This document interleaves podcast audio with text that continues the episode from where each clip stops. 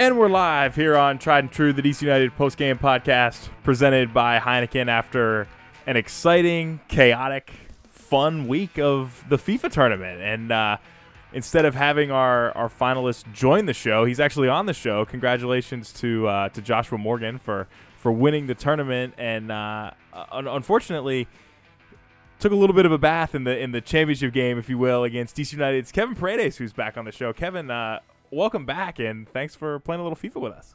Yeah, no problem. It was, it was fun. It was really fun. Yeah, it was a it was a fun tournament. I I played a lot of good guys, uh, a lot of good DC United fans along the way, and I, I know a bunch of people enjoyed it. I enjoyed it, and I, I I hope I represented them well. I think Kevin was just too much for us.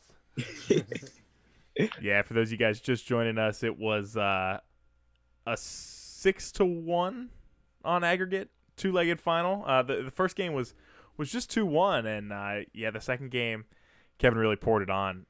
Kevin, w- what are your thoughts on uh, on Joshua's performance? And, and once again, we we thank you for taking on our our champion over here.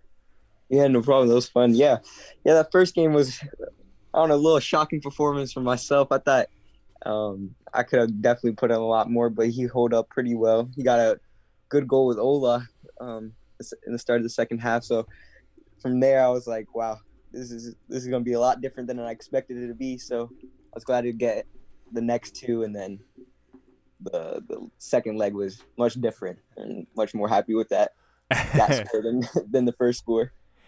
And Joshua, from your perspective, you know, we knew going in it was going to be a tough a tough matchup against Kevin, but compared to some of the other teams you saw in the tournament, you know, what was it like playing one of one of DC United's own? You know, I, I think he might have a little bit unfair advantage knowing all the players personally and getting to hang out. and the excuses. he talked about about Kamara's left foot, and you know, I've never seen Kamara take a take a left footed footed shot in practice. So no, I'm just joking. Uh, he said when it, when he starts scoring goals, he's going to keep scoring goals, and that's what he did. Uh, maybe I should have waited to, to score that Kamara header in, in, until the very last minute of the second game.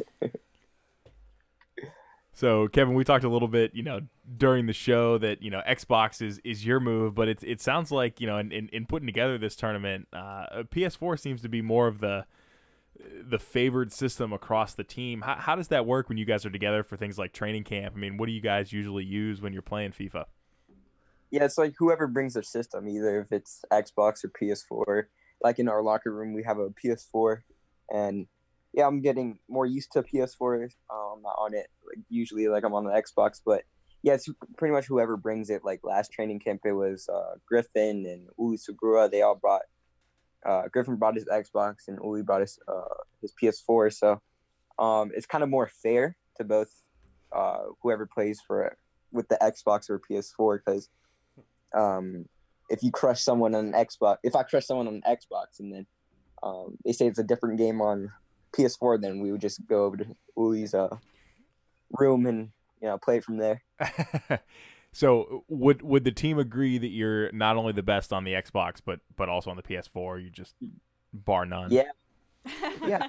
the only player I haven't played played against, and I what I've seen from his Instagram that he's really good is uh, Sorga. I've, I haven't uh, played against Sorga, so and he's a PS4 guy, so it's gonna be a lot different. I don't know if I'm actually the truly the best player on on the team, but hey, for right now, yes, I am.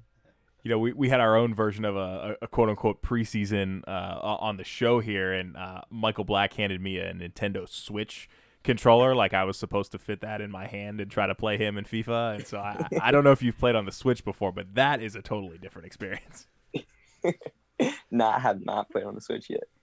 but you guys might have a chance uh, here in, in the coming weeks to, to bring back a tournament. You know, there's a lot of rumors about MLS coming back and, and, and restarting. Uh, were you able to, to do an individual workout uh, at, at Segra this week? Yeah, yes. Yesterday we did our first uh, coming back to training session yesterday, and it was it's good to see some of the guys. I saw saw Donnie, I saw Ola, and I saw Boo, and I plus the coaches. And for me, it was it was grateful because I haven't been back on the pitch since the last time we were uh, together as a group, and just seeing those couple players like really uh, my day. And um, yeah, the work hasn't stopped, and um, everyone when I got there was focused. Everyone had an end goal to just go hard in training, no matter like what our uh, system is right now. And yeah, yesterday was a really fun and um, really important day for all of us. That's great that you were able to reconnect with your uh, teammates in person. How did it feel to be back on the field playing soccer? I know you all, you know, we talked to you, we've talked to a lot of your teammates. You all have had your uh, individual workouts that you've been getting in, but obviously it's very different to be on the ball, you know, playing with other people. What was that like?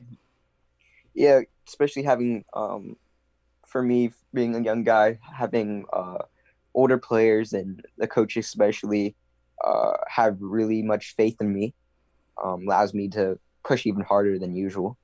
Um, I have the coaches um, in my ear screaming at me to like push harder, and when we're doing our runs like that, so having them um, around doing the workouts and doing the runs and doing the possession and all that stuff, it's a lot more effective for me uh, doing it with them than doing it by myself here at um, my house. Like I can see like different results. Maybe I get tired when I'm doing the results, uh, doing the runs by myself, and um, doing in front of them and seeing everyone how hard they worked during this preseason. Oh, not preseason. This little eleven weeks of uh, of off time. Um, you can show that it shows that everybody was um, really tuned in and really didn't take their focus out of our end goal, which is uh, to be the champions of the MLS. Yeah, and that was kind of our next question here. You know, I don't need you to name any names or try to out any guys, but you know, was there a little bit of folks trying to uh, shake off some rust when they got out there, or were people hitting the ground ready to get out there and really put the work in? Yeah, everyone everyone was tuned in as soon as they got there out the cars, and as soon as we got through the the little uh, examination from our trainers, everyone was tuned in, everyone was locked in, everyone was ready you can see how hungry all, all the the three other players I was training with was, and how excited they were to be back. And yeah, I don't know about the other groups because I didn't see the other groups. I was more the later time, but in my group and what I've heard from the other groups were really tuned in, uh, locked in, and um, we're ready to go. Yeah, we we've been kind of starved for soccer here. We we've had to to pick up other leagues, and we're so excited for you guys to come back. But have you been watching any of the the soccer going on around the world? And you know, Bundesliga is a pretty big pull for for at least us on the show and, and the locals in DC. What, have you been watching that that league?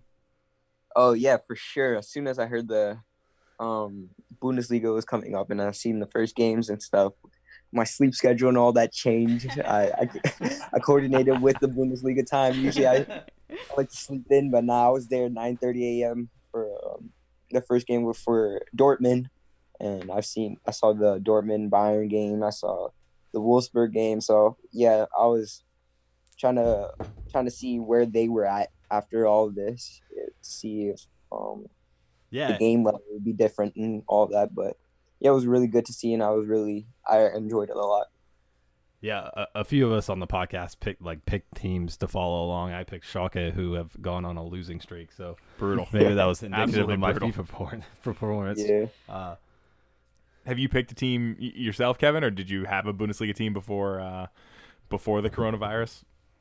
Um, I didn't really have a team. I was um, I like uh, but I like watch Dortmund play. Um, all before I like um, players like uh, Thorgan Hazard or or Sancho. Sad that he didn't play the first game, but um, and seeing like new players like and young players like uh, Erling Haaland play. So yeah, it was it was it was nice to see Dortmund out there. We're live here with DC United's Kevin Paredes here on Tried and True, the DC United postgame podcast presented by Heineken. And if you've got questions for Kevin, uh, go ahead and send those into us on the uh, YouTube Live or using the hashtag Tried and True DCU. And Kevin, as we transition a bit uh, back to what's potentially going to happen with MLS, it sounds like you guys might potentially get to see Audi Field again uh, in the in the coming days and, and potentially some small group workouts how exciting must that be to like finally get back into the building and and uh, you know maybe even be allowed to work out with a few of your teammates? Yeah it's for me it's it's huge. You know i i get to train with one of the most talented guys i ever trained with ever and most hardworking people that um so far in my career have really pushed me had the most motivation in me. Um yeah all these players are are a really big help to me, but not um, also to the whole team. And just to practice with them, getting back into the groups is um, I'm really excited about that, and and I can't wait until it happens. Yeah, we can't wait either to to see you all back at it. Um, and you know, along that thought, it sounds like um, the league is really pushing towards this um, this tournament in Disney. What do you think about that? Well, I'm so excited for that. Uh, getting down to nice Orlando, playing those games and stuff. I, I know the whole team is um, excited about it too. Uh, I know that we're gonna do our best of ability to try to, since we're the more of the last groups to get back to training. I know these next couple weeks, um, we're gonna really be tuned in for it, and we're just gonna get as much back of our chemistry as we can, and continue to work for Orlando. I know it's gonna be a good trip. Have you spent any time at Disney before? I have. I definitely have. Uh, both of my older brothers uh, play tournaments down there with their club team. Uh, I played a little three v three tournament down there in, in Disney, so I'm familiar with the uh, with the place. Really nice place. So excited for that to see that again. How did the three v how did the three v three tournament go? Oh, for sure we won. For sure. for sure. That's that trademark Yeah, I- confidence we're used to hearing from you. Yeah. Yeah, for sure won the three v three tournament.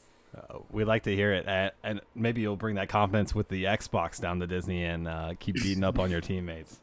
Definitely. Awesome, Kevin. Well, listen, you've spent uh, about the last hour with us, so we really appreciate the time and uh, playing in our, our, our FIFA tournament. We'll we'll have to see if uh, I don't know if someone else makes it out of potentially Disney World as the new DC United champion. You know, maybe we'll have to to run it back. But I think uh, unquestionably right now, not only the best on the team, but the best in the fan base. So congratulations on the the, the big win tonight, Kevin. Thank you, thank you. Appreciate you guys.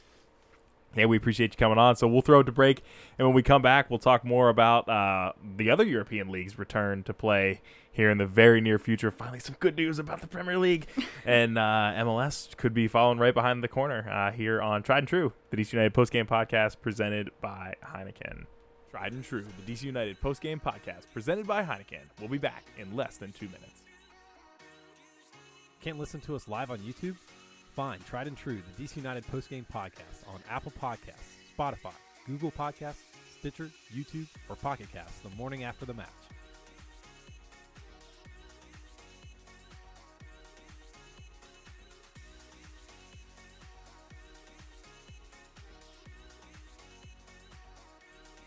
Tried and True, the DC United postgame podcast presented by Heineken. We'll be back in less than 90 seconds.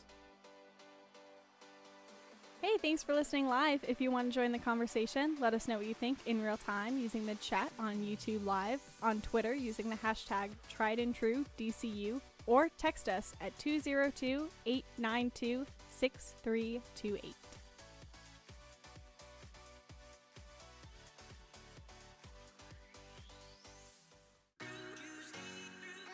Tried and True, the DC United post-game podcast presented by Heineken. We'll be back in less than 60 seconds.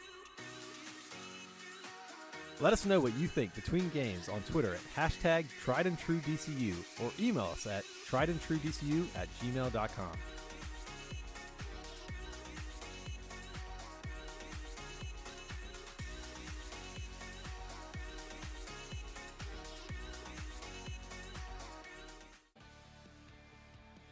Tried and True, the DC United postgame podcast presented by Heineken. We'll be back in less than 30 seconds. Thanks for listening. If you like what you hear, go ahead and give us a follow on social media. You can find us on Instagram or Twitter at Tried and True DCU. Again, that's Instagram or Twitter at Tried and True DCU.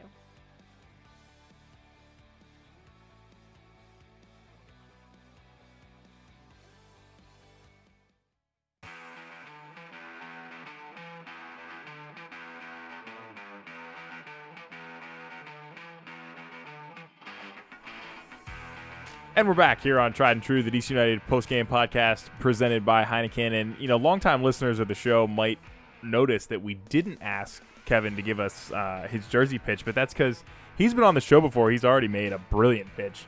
as to why we should buy his jersey, but I think as a reminder, he uh, he promised an MLS Cup. So. he did.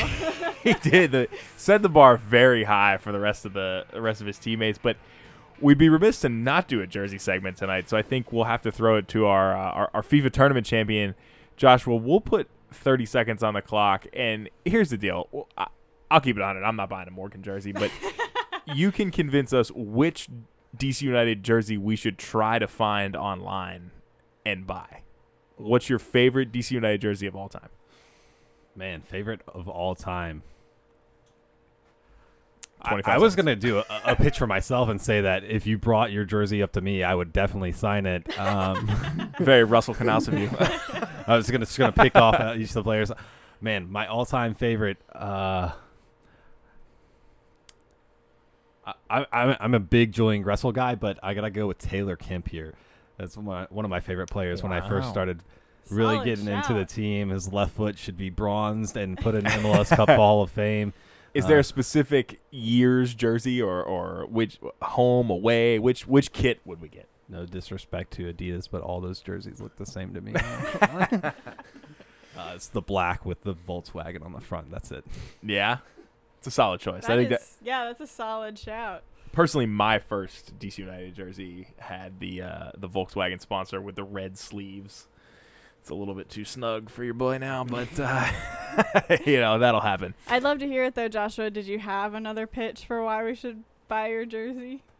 Uh, because I'm the greatest DC United fan FIFA player ever. I think. I'm just kidding. I'm just kidding. I think. Well, we have no evidence to the We're contrary. gonna, we're gonna on, mute on Mike Five here. based on the results of this tournament, you know, th- it's undisputed. You know, congratulations again for pulling out what was a a difficult win at some points. Uh, it, it was really fun. All my games were really challenging, and, and uh, I, I look forward to, to maybe getting a rematch against Kevin somewhere, somewhere someday down the, the line.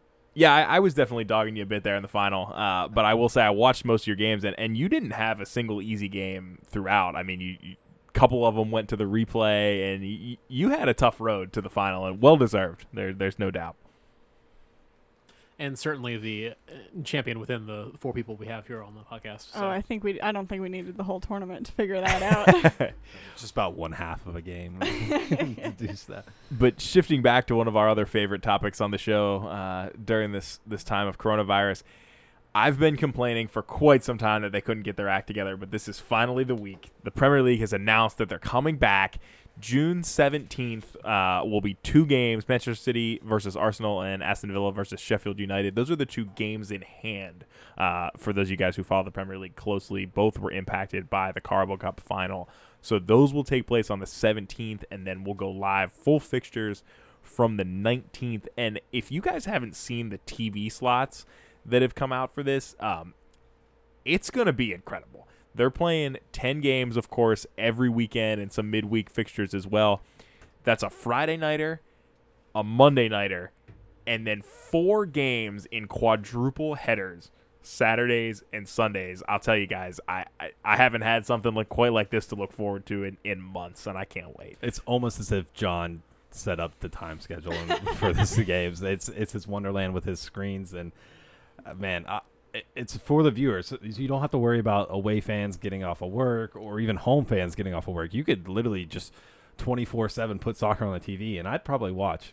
Well, and I know you've got tradition with how the time slots work out and when the games are played and other competitions to manage, but maybe this is a, a change moving forward that we'll see is getting more time slots used and really taking advantage of it.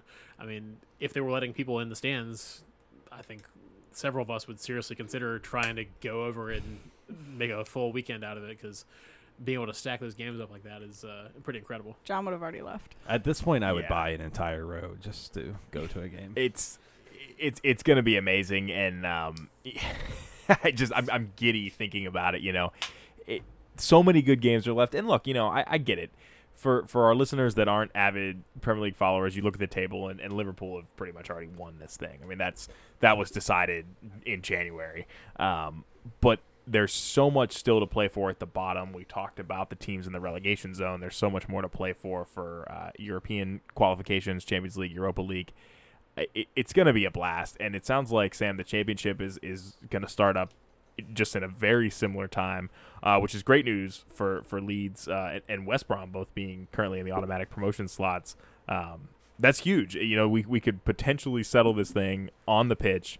They've been doing a great job with testing. It sounds like the latest numbers that just came in yesterday tested a ton of people again, zero positives in the Premier League. So that's beautiful. Uh, what they're doing seems to be working, and and there's hope that we can get this thing going again. Yeah, I mean, I think I think across the whole world, everyone wants to see these, um, you know, all the seasons that have started finish out. Um, you know, I know for Leeds specifically, there was a, a tweet out that you know kind of asked, "Are we okay with just ending the season right now, or do we want to play out the last nine games?" And keeping in mind that Leeds is number one um, right now, and in as John said, in that automatic promotion, you know, a vast majority of people voted to play out these last nine games, and that's you know that's saying something for a team that um, you know I'm a new fan, but done a lot of research. And this is a team with a rich history who's very excited to be um, back in the Prem, but everyone just wants. No one wants that asterisk, right? No one wants anyone to be able to say like, well, you know, the end of the season didn't happen. You know, we had this game and this game and this game, so you can say it for both leagues. Everyone's very excited, not just to watch the soccer, but for the spirit of competition to be back. And, so I defended uh, Watford captain Deeney last episode, and I, he came out this week and said that Liverpool's title would not be the same because of coronavirus, and it really kind of irks me because I, I completely agree with his his points about player safety, but man, you can't cut you can't discount Liverpool's dominance this season and, and what they were able to accomplish. That team is probably the best team in the world right now, and they fully deserve this title. And there's no asterisks for me on that one. Yeah, and really, if you you know talk about trying to finish the seasons out, and I'm glad that we're getting to that point. Uh, you, there are going to be questions about some of the leagues who have said, "Oh, you know, PSG, you're you've already won, it's over." Yes, the games are going to be a little strange, not having fans in the stands, and it's going to be different.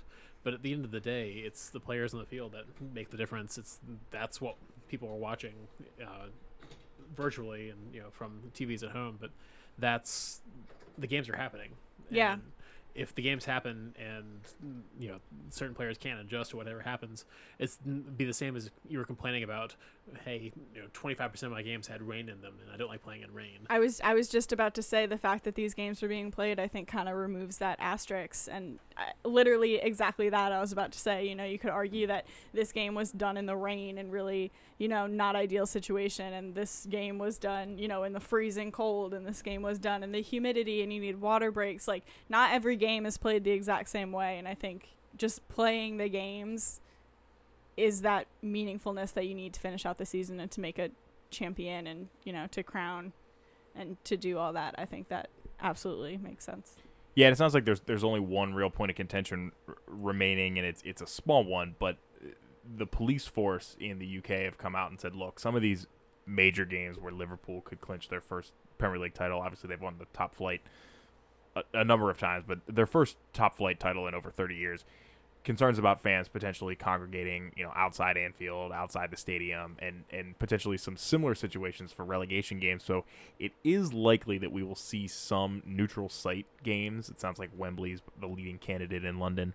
Um, but you know, we've talked about it the last couple weeks. I- At this point, most stadiums are essentially a neutral site without fans.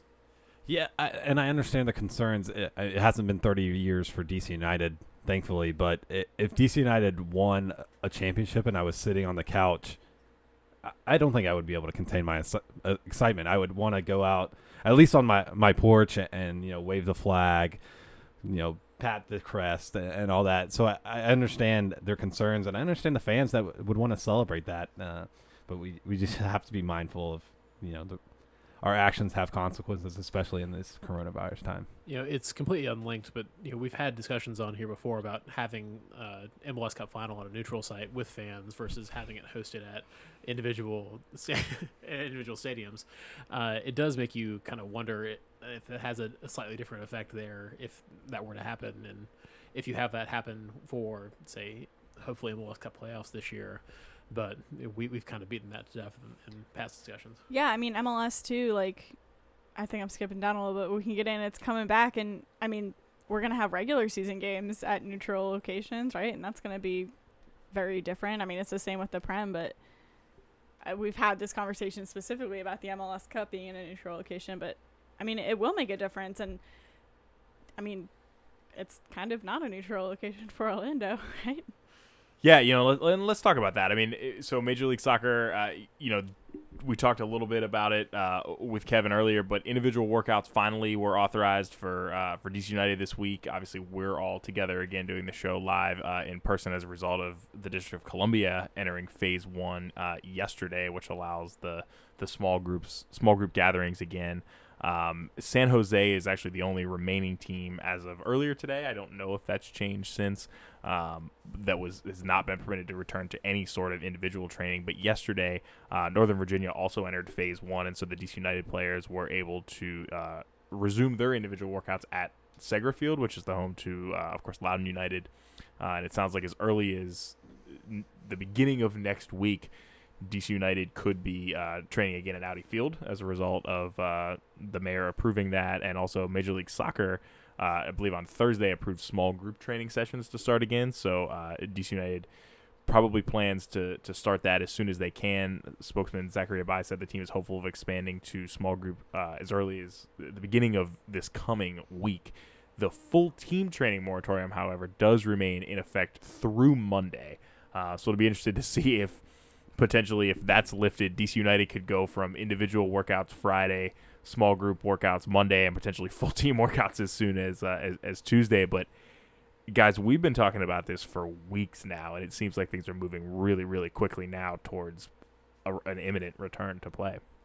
Yeah, I'm I'm excited for it. We talked to Kevin just now, and, and he seemed excited for it, and, and I can sympathize at, as just a regular person. Whenever I work out, if I have someone there rooting me on or, or, a competitor going up against me, it pushes me so much more. And, and so it'll be great for DC United and, and, for all the MLS teams to to be back together and to push each other in these competitions and these practices man, I I'm getting excited just just talking about them getting ready. Yeah, and I think there's this whole other level for these players. I mean, like we all play on a Monday night league, and I I miss that, but it's not my job, right? I'm not like exceptionally well at playing. So- I don't do exceptionally well at playing soccer, and you know, if someone were to tell me I couldn't do my job, my job has definitely changed. But if someone just told me like you can't really do it for the next two months, like I'd be itching to get back too. So as excited as we all, all are, and you could hear it in Kevin's voice as he talked about coming back. You know, I think there's just this added layer of these players want to work to earn their income. You know, they they want to do that, but also they all love the game of soccer, and they're just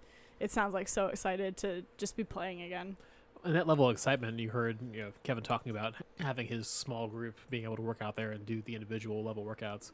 But for a team like DC United that's added so many new pieces coming into this year and really has changed up a lot of things you want to see them out there doing the, those full team workouts. I'm sure that they are just chomping at the bit to get out there and get the work together to figure out how this team is going to make results happen on the field. I, what I'm getting out of what you're saying is that Sorga playing Kevin Paredes and FIFA is crucial to DC United's success. They they need that level of familiarity. Absolutely. You know, as we've seen from Kevin's performance tonight, he is a solid FIFA player and you know, needs to continue to playing all the other uh, players on the team, make sure that they know his skills on, on, FIFA, and then you know maybe we'll see him out in the field. Man, I, I would love that. I'm I'm so hyped. I'm about to look up Kevin Paredes. Just I don't even think he's he's donned a number for DC United yet, but uh, man, I can't wait. Maybe that'll happen in, in these upcoming weeks. Joshua's still here uh, pitching jerseys, just not well, guys, it, it, it's a good thing that we we tend to do this show on Saturdays during the hiatus because a lot of news was breaking just this morning about what a potential turn uh, return to play in Orlando could look like. We talked about recently the league's proposal. It sounds like just late last night, early this morning, uh, the Major League Soccer Players Association uh, sent a proposal back to the league which would be a much smart, much shorter, excuse me, uh, six week tournament in Orlando. You know, so cutting down on some of the players' concerns of spending months away from their families, potentially only three group stage games instead of the five that the league uh, initially planned for. Um, but it sounds like as part of this deal, um, the Players Association is uh, modify, requesting some modified terms to a CBA, uh, but the package that they've given back to the league resolves basically the wage issue, the CBA issue, and the Orlando tournament issue. And so now the ball's back in Major League Soccer's court uh, to make a decision. And I've got to give credit because this has been a lot of breaking news today. Um, the Athletic broke it this morning. Uh, Paul Tenorio and Sam uh, Sam Statial. Statial, thank you, Joshua, uh, and then Jeff Carlisle with ESPN adding some additional details. So, guys, it feels like we're close. It really does. I'll tell you though, from my perspective, three group stage games is a little bit less than I'd hoped for, but it seems like the natural compromise here might just be four. You know, uh, there's there's tiers to MLS fandom, and, and I feel like as you go deeper, as as probably many of our listeners and ourselves do, there, there's this drama behind the CBA every four or five years, and we get to see both sides. Like, oh, the league owners want to do this, all the players want to do this. I feel like Christmas came early on this one. We're kind of getting to see the drama between the Players Association and the owners on this one. I, I think they'll they'll probably like uh John said this morning to me uh, they'll probably meet in the middle and play four games. Uh, hopefully, uh, I'd like more soccer, uh, but I understand the players want to get home and, and be with their families. But uh, maybe we'll see a good a bit of back and forth on that with the players. I mean, coming, you know, off the talk of the CBA, I feel like this was one that was very fair, right? Like the owners gave natural concessions, as did the players. You know, when I was listening to a bunch of podcasts that were breaking it down, and everyone kind of came.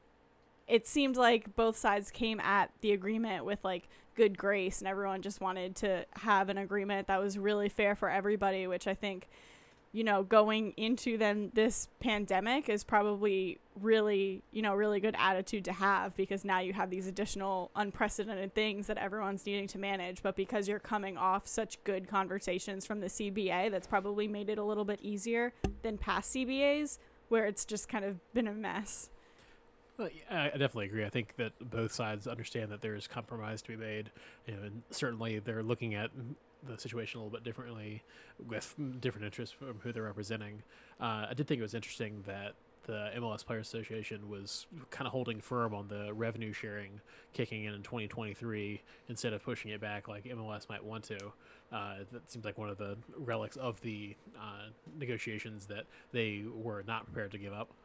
Yeah, and, and it was encouraging to see that both sides seem to understand that hey, if we make this product better, if we make MLS good, it the money will follow, the fans will follow, and the players will follow ultimately. And you know, maybe hopefully that follows in this this little tournament that they're going to throw down. Maybe they come to the realization that hey, we can we have an opportunity to display our talent. I mean, Carlos Vela has three goals or three months worth of goals just stored up. uh, I'm sure he's going to go berserk down in Orlando if it actually happens. And, so does Ola Kamara. So. Yeah, I, look, I said Ola was going to score 20 for the season. He might do that down in Orlando. I don't know. doubling down on on Ola. But you know, we one of the big things and one of the big reasons why I think the players have been trying to get this just right, in addition to obviously their livelihood and, and wanting to spend as much time as they can with their families, which we all do. Um, Texas just this week uh, allowed for uh, what is it up to thirty percent capacity of, of fans, twenty five percent maybe. yeah, I, th- I saw 25%. You're not going to stop Texas football. Yeah, no, you, you, you can't do it, right? It- But what will stadiums look like later this year? I mean, there's definitely, I, I think, a, a keen interest to return to the markets, potentially behind closed doors at first. But, you know, following around the world, eh, soccer leagues in Europe, in addition to the Premier League, are coming back soon. You know, Real Madrid, near and dear to my heart, have actually decided to move all of their behind closed door fixtures to their uh, to Real Madrid Castilla Stadium, which is much smaller uh, because there won't be any fans. They're going to advance work on the Bernabeu. They're doing massive renovations right now, but they're actually planning to have 30% fans potentially as early as October and full capacity as early as January, and that's in Spain, which is one of the hardest hit countries by this. So it, it's just to me, it's very interesting to see where we were just a couple weeks ago of really no light at the end of the tunnel for sports returning, and now we're talking about everything coming back soon, and, and we're talking about fans being in the stands. This, it, it, it's just moving so quickly. Yeah. Well, and it's still a, a tough situation because you know Real may have that approach, but as we've seen with San Jose not being able to return to training yet because of you know state regulations, you're it's going to be very hard to have a league that's on equal footing if say 50% of the teams are ready to go back to 25% fans or what have you and then other teams are not able to have any fans because of the situation in that individual state you know that's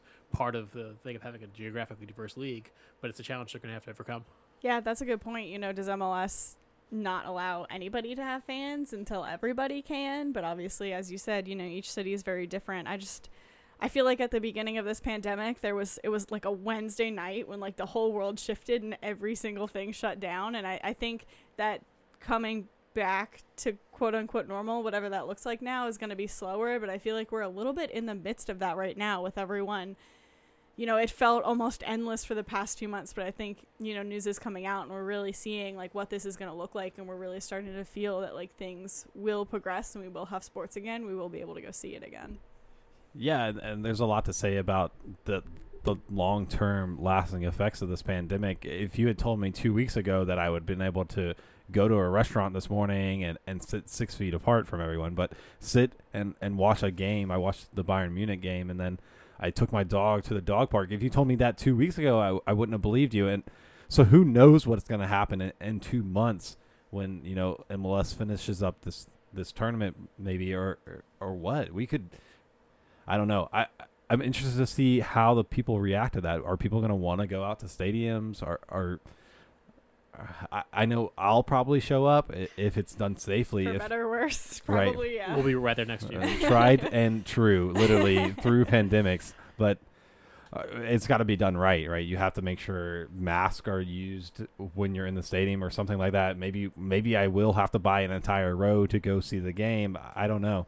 I, it's just gonna be. I, I have a feeling with like these past few weeks, everything's gonna happen really fast, and, and we're not gonna see it coming really.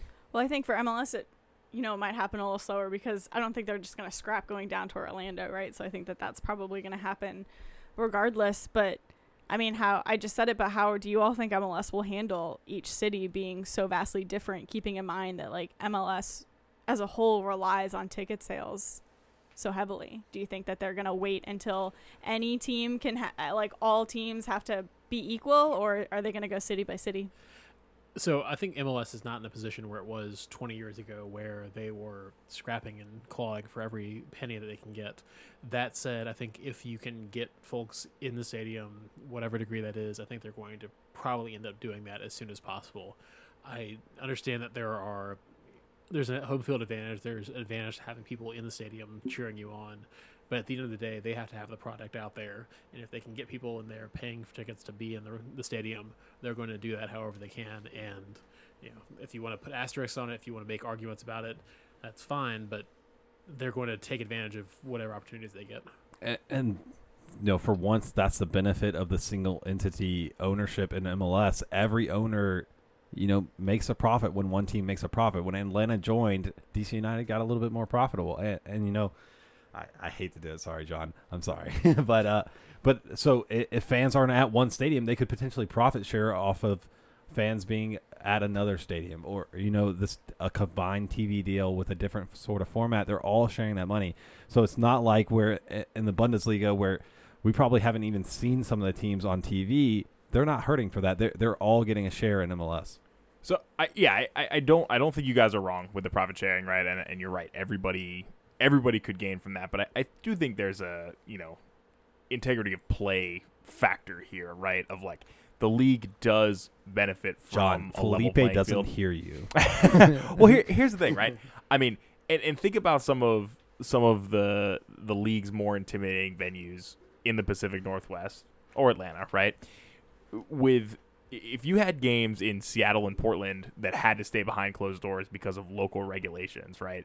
But then they've got to play across country, and of course, we don't know exactly what the, the schedule will look like coming back. But they're playing an away game in Atlanta, or they're playing an away game somewhere with insane amounts of fans versus some of their you know conference rivals potentially playing an away game you know just down in San Jose with no fans in the stands you know i- think ideally the league would prefer to do something that's uniform but you're right it, it, it may not be possible and, and we may have to deal with local regulations So uh, there are two things I'd like to see if they are to go the route of having you know some stadiums open up or not.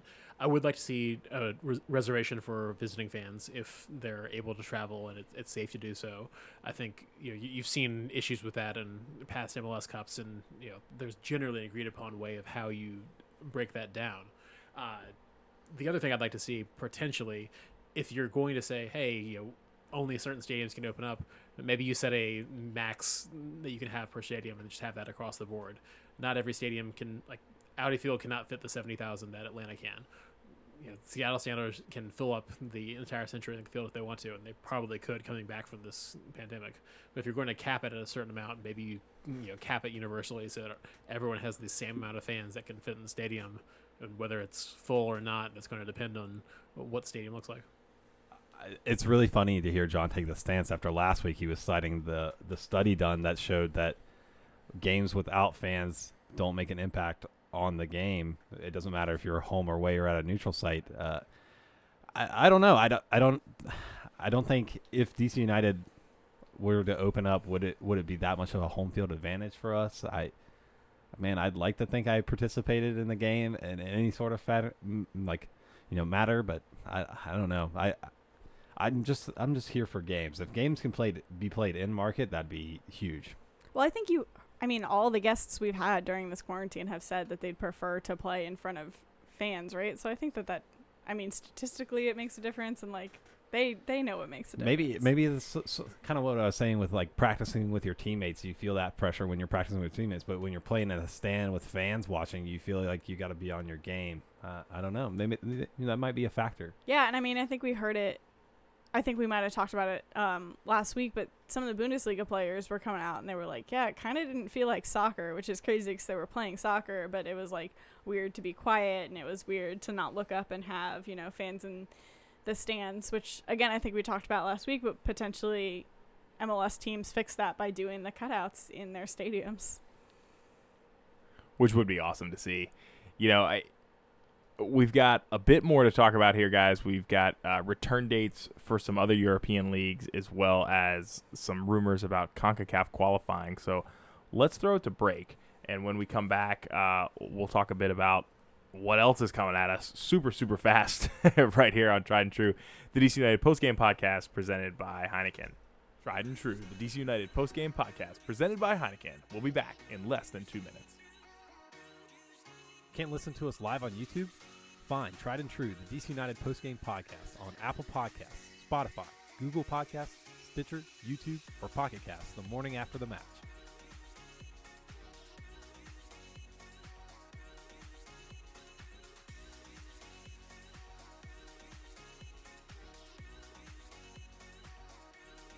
Tried and True, the DC United post-game podcast presented by Heineken. We'll be back in less than 90 seconds. Hey, thanks for listening live. If you want to join the conversation, let us know what you think in real time using the chat on YouTube Live, on Twitter using the hashtag tried and true DCU, or text us at 202 892 6328.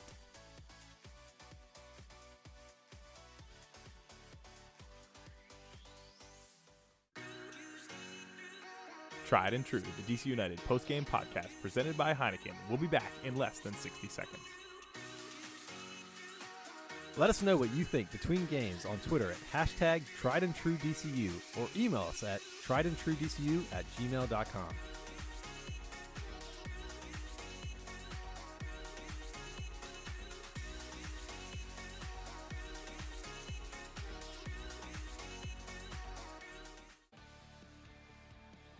Tried and True, the DC United postgame podcast presented by Heineken. We'll be back in less than 30 seconds.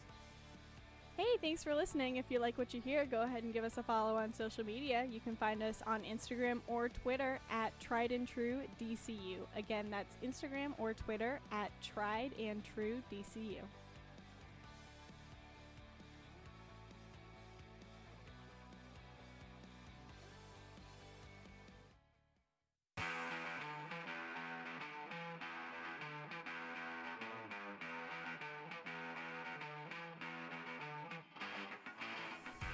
Back once again here on Tried and True, the DC United postgame podcast presented by Heineken, and we've been talking a lot about the return of the Premier League, return of Major League Soccer, but you know, briefly we've got to go over a couple other leagues uh, that are coming back, and it's going to make for some super exciting Saturdays and Sundays. Italy and Spain have announced dates to come back, and guys, I, to me this is fascinating and and super super awesome because those are two of the most hard hit countries uh, in the world, and La Liga is coming back on June 11th with Real Betis versus Sevilla as as the first game. That's that's less than two weeks from now, and Serie A in Italy coming back June 20th. So to see the, these returns, uh, you know, I, I'm just picturing Saturdays, Sundays with only one Premier League game on at a time. You you bring in a monitor for the Spanish league. You bring in a monitor for the Italian league. I, this is gonna be we're gonna we're making the best of this, guys. And you'll have the two best players in the world back, right? Messi and Ronaldo, each in the Italian and Spanish leagues.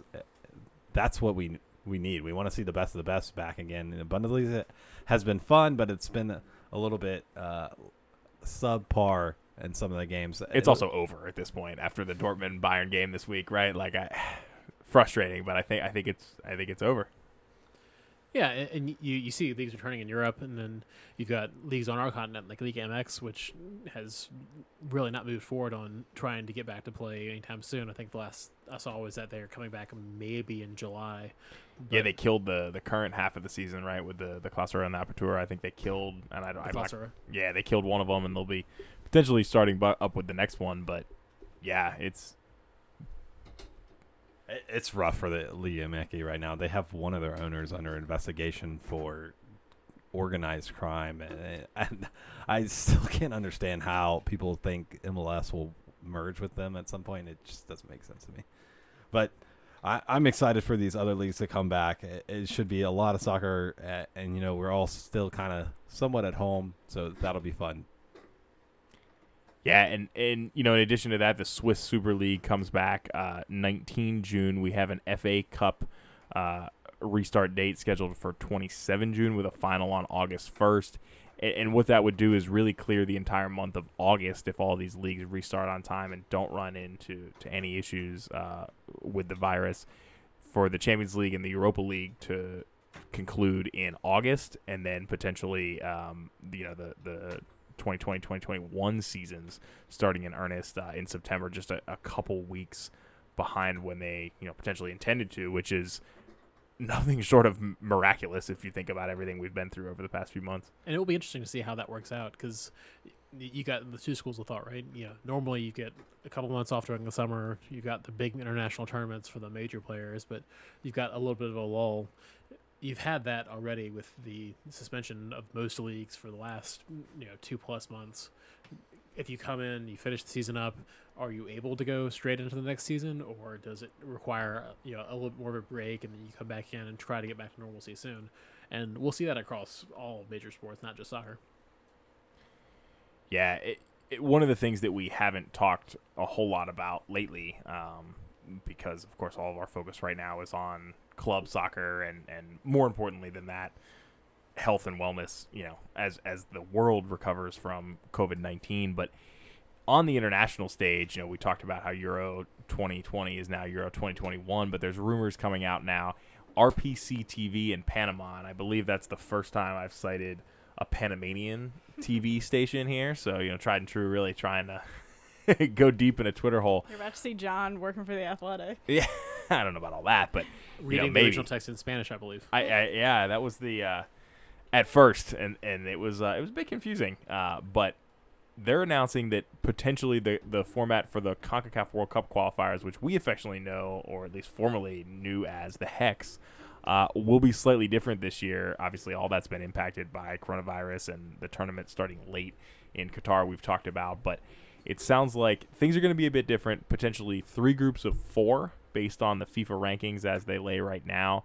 The winner of each group would qualify directly to the World Cup, and then the runner-up from each of those groups would enter a playoff with the winner of a tournament that the teams below 12th place will play.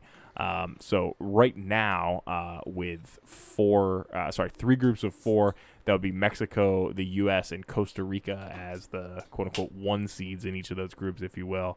Um, and Guatemala, unfortunately, is currently ranked 13th, so they would be the first team to not get to participate in, in that version of qualifying. They would have to play some sort of tournament style qualifying um, with the lower ranked teams, and then the opportunity to play against the second place finishers in each of the main groups to then qualify for the World Cup. So lots of moving parts there. Um, what are your guys' thoughts on on that? Obviously, everybody's making contingency plans, and, and how might that impact the U.S.'s chances of qualifying?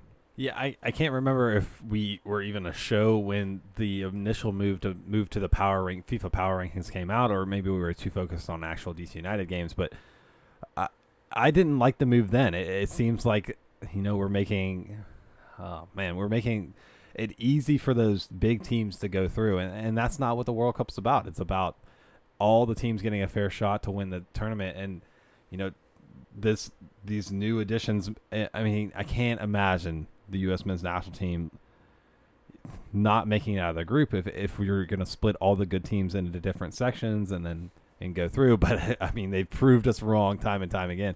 I was really excited for for the qualifiers before all this came out. Canada has been a little bit of an interest. I mean, they had some they've had some fun players with Jonathan David and in the Belgian league, and, and then Alfonso Davies, who we've all been watching uh, play for Bayern now. I, wonder how this affects them. Maybe they're an underdog in their group, uh, or you know, put in the U.S. men's national team group. It couldn't. It could make for some fun, entertaining games. So, you know, I'll caveat this by saying that moving forward, we're all expecting the World Cup to expand to, I think it's 48 teams. So it's going to be easier to get in from a sheer numbers perspective moving forward. I appreciate that they still include some methods for some of the lower tier teams to make it in. You know, some of the best games we saw were from the island nations playing in the Gold Cup. Curaçao, the last Gold Cup was crazy good, and, and it was out of nowhere. Yeah. Yeah, uh, so I, I like having those teams with the opportunity to make it in. I do think that by condensing it and making it not a the multi-stage uh, process that we're used to seeing, that you will end up losing something there. Uh, you know, because last year you know, the United States or the last cycle, the United States had to go in and win a group of three to get into the hex in the first place, and those results weren't guaranteed by any means. So I I do mourn a little bit for the loss of what we've had, particularly when it comes to playing meaningful games at the Azteca. I, I think I observed this week to y'all offline that the I don't know when we'll play another meaningful game at the Azteca because Gold Cup's hosted in the United States. You don't Yeah. you don't have that away game during qualifying if you're going to always end up in different groups. You might play there for an exhibition, but that really takes away some of the, uh, the storied history there. Yeah, I, I'm really sad about that because I was planning my trip down there, and I, I I feel like that's you know some like a pilgrimage for a U.S. soccer fan to go down there and stand in the cages and, and endure a game that really matters down there. It, it'll be interesting to see what the two federations do to try to keep that rivalry alive if they're not playing each other as much. Maybe maybe we'll see one in the 2026 World Cup. Uh, and that would be amazing. But please, not another contrived trophy. We've got way too many of those in our domestic leagues. Let's not make up another championship just between the two teams. I mean, I appreciate how optimistic y'all are being because that's usually me, but I, I just don't know how it, like, we're talking about how it's going to be hard for MLS travel to happen, but when you talk about international travel, you talk about how these players, you know, I mean, a lot of our uh, players play over in Germany. Um, you know, just thinking today, like Weston McKennie was playing. Um, I just think it's, as with everything in this pandemic, going to be a lot more complicated. Yeah, it's it's a bummer though that we're potentially not going to be able to go to the Azteca, which I think we were all really looking forward to potentially making that trek down. And uh, you know, this is great for Canada, right? Who are going to be kind of on the outside looking in potentially of the hex. Uh, you know, Charlie Davies we talked a lot about earlier today, right? Is that who I'm talking? Is that am I getting this right? I think you mean Alfonso. Alfonso. Charlie Davies played for DC United uh, for a little bit. Charlie, yeah, Charlie Davies. Is late late in the show, guys. I'm confusing my Davies. but yeah, um, they're gonna have a shot, a a really good shot now to to get in, um, which will be exciting for them. And uh, yeah, so who you know, looking looking here, guys, who would you want to draw in the group with with DC United? I don't know if you, or sorry, jeez, with the U.S. We're gonna, have, we're gonna have to wrap the show soon here if I keep going down this road. Trinidad and Tobago. Oh no, that First would- game and, and last game. Wow, Joshua, Well, it's so- too soon. Th- That was one of the questions we had, right? Was how they're going to assign it. Does do you seed the first seeds in each group and then you randomly draw beyond that? Do you try to do some kind of snake order so that the top ranked teams gets a advantage there? It's a little bit of an odd. I'd love to see like a fantasy football draft for the each of the group federations. Like they get to pick who they play against. This is CONCACAF, so I could see them not seeding anyone, and the U.S. and Mexico end up in the same group, and one of them just doesn't make it, and it's a disaster. In, which, that we've in, in which case, we would have a great time in the Azteca. That's true. That's true.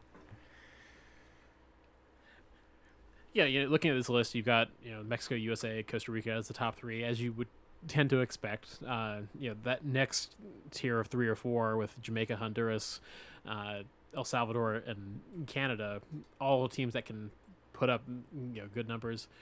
Certainly, Jamaica has knocked the U.S. out of uh, Gold Cups before. Canada, a lot of young talent.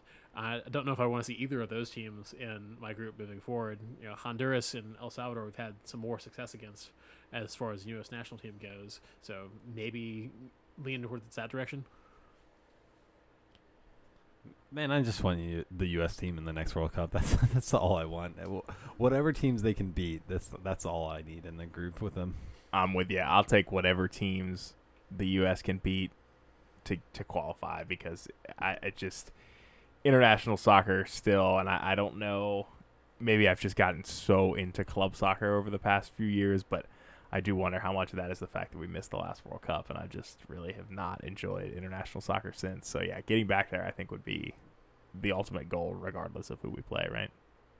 And I think I'm with you, Joshua. I think I would actually like to see Trinidad again try to exercise some of those demons. That it's got to be on a flooded pitch and everything. Oh no no, we need to play them in Colorado at altitude during a snowstorm. Uh, by all means, we have the weather. Let's use it. You need to pull up Jermaine Jones for that game, or I think he might be match fit still. Man, the snow game would be would be pretty fun. I'm all for it. Closing thoughts uh, on on the show, guys, before we before we call it a wrap. Well, I think we'd be remiss to not talk about the other soccer that's happening in the U.S. That's being the um, NWSL is definitely set to return um, at the end of June. they will be, um, if I'm correct, they will be all traveling to the RSL.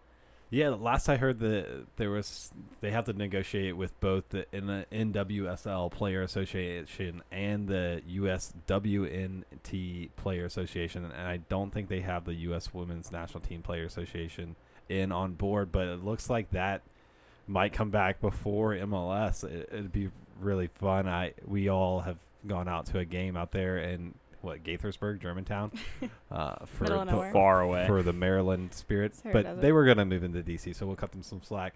Uh, I I'd love to see any sort of soccer. Uh, I, I had fun at the game. I thought it was fun to see a bunch of our our national team stars out there. I know the Washington Spirit are a little bit of a rebuild, so it might not be great viewing them right now. But I'm all I'm all for the soccer anytime. Yeah. So just to give a little bit of um, background on what this tournament would entail, all nine NWSL teams would indeed be traveling to um, the RSL. Their academy, um, and they would be playing in the Challenge Cup, which would occur without fans, and all matches would be streamed on CBS All Access. Um, the opener and the championship game would be live on CBS. Um, and it looks like the tournament would basically follow an international knockout for, uh, format. So each club would play four games in a preliminary round to determine seeding. Then eight would advance to the quarterfinals, where a single elimination would, de- you know, just determine who moves on from there. And the championship is set for July 26th. So pr- pretty quick turnaround if they're you know, starting June 27th. It's going to be about a month of soccer that we have to look forward to from that. And it's my understanding that that may be it for the NWSL season. A slightly smaller league than something like MLS or some of the European leagues we followed, but they would play that tournament, and that would be pretty much a cap on the NWSL season. Um, certainly, I don't think that's something that any of us want. We'd love to see, you know, the Washington Spirit playing back at Audi Field and trying to get games on, but if that's what they have to do to get something out of this season and still make it happen. Obviously, they're in a very different financial situation than some of these other leagues. Uh, you know, uh, wish more power to them. Yeah, I think they're very pretty similar to early MLS. You know, if MLS were 25 years ago, what that would have looked like. Well, and it's it's super tough just coming off of the Women's World Cup last year. You're, you know, it's it's been so exciting to see the league really take off. Uh, you know, again, right, and and moving into bigger stadiums, bigger fan bases. This is devastating uh, for this to potentially be the only NWSL soccer we get this year, but it's exciting, and and it's exciting to see that they could be the first you know real U.S. league back, um, which is definitely a feather in their cap. I, I think my parting thought is that Kevin Paredes is good at FIFA. I'll just leave it there. Joshua is still not still not over it. Yeah, it's uh, it was awesome to see him showcase those skills. And um, I don't know, maybe uh, maybe we'll have to see the next time we'll have a losers bracket, and then whoever loses out of Sam and I can take on Bill Hamid to see. you know, I'm here for it. Definitely here for it. Yeah, again, thanks for everyone who participated in the tournament. Uh, I think everyone had a good time. It's a good chance to blow off some steam during you know, some pretty crazy times. I think we're all have an eye looking toward the future and getting real soccer players back out there, and we'll be able to get back to covering that very soon. yeah, stay safe, everyone out there. Uh, we'll of course be back next week uh, with with another great show and, and hopefully some definitive return dates for uh, for Major League Soccer. But enjoy the the Phase One reopening here in the DMV. Tip your bartenders and your servers super well. Uh, welcoming them back, and uh, but of course we'll let Bobi Wine remind you that uh, the virus is not quite gone yet as we send us off to break here. So thanks for joining us tonight on an extra long edition of Tried and True, the DC United post game podcast presented by Heineken.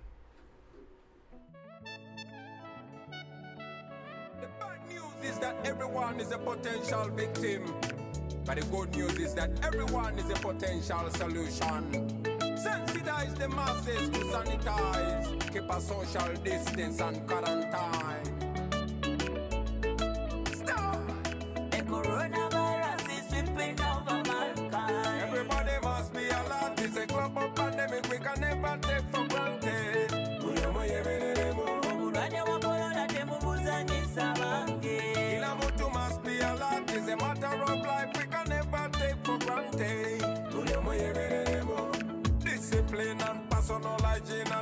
measure you regularly. Wash your hands, keep a distance from everyone. Report anything like a symptom. Serious fever is a symptom.